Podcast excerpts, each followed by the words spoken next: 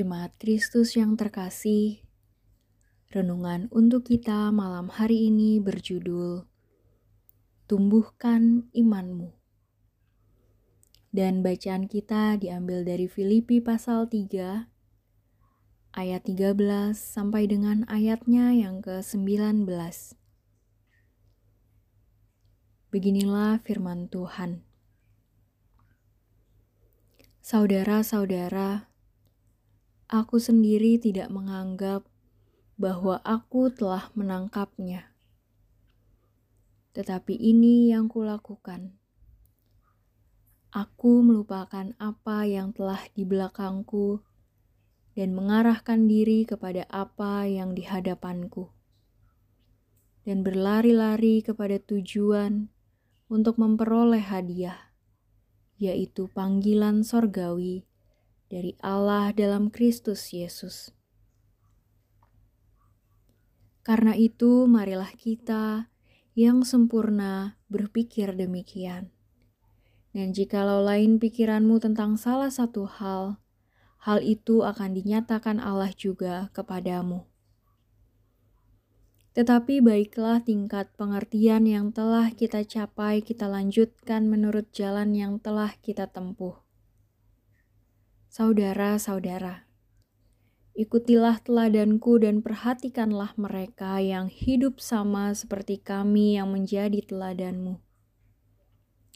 Karena seperti yang telah kerap kali kukatakan kepadamu dan yang kunyatakan pula sekarang sambil menangis, banyak orang yang hidup sebagai seteru salib Kristus. Kesudahan mereka ialah kebinasaan. Tuhan mereka ialah perut mereka.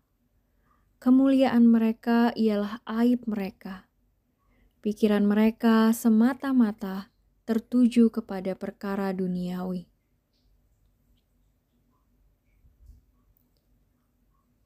Perjalanan Paulus setelah hidup dan mengerjakan keselamatan bukanlah sesuatu yang mudah. Ada banyak tantangan dan banyak hal yang dipandang berharga di masa lalunya harus ia lepas. Bukan dalam rasa tertekan, justru dalam kemerdekaan ia memilih Kristus. Namun demikian, secara manusiawi, apa yang dijalani Paulus tetaplah sesuatu yang tidak mudah. Walau demikian, Paulus tidak berkecil hati, apalagi patah semangat. Justru, dalam kesulitan duniawi yang ia hadapi, Paulus mampu untuk bertumbuh di dalam iman.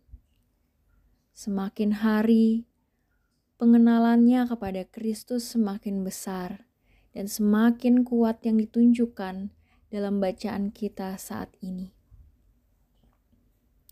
Paulus tidak melihat apa yang ada di masa lalunya sebagai sesuatu yang perlu dipertahankan.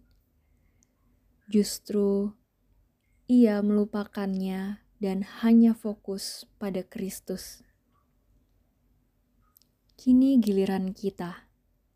Mari kerjakan keselamatan kita. Tetaplah berjuang, walau dunia menghadang.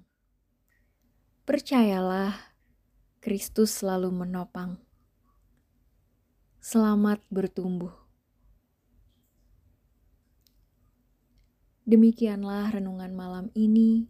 Semoga damai sejahtera dari Tuhan Yesus Kristus tetap memenuhi hati dan pikiran kita. Amin. Jemaat yang terkasih, mari kita bersatu hati, menaikkan pokok-pokok doa yang ada dalam Gerakan Doa 21 GKI Sarwa Indah. Mari berdoa.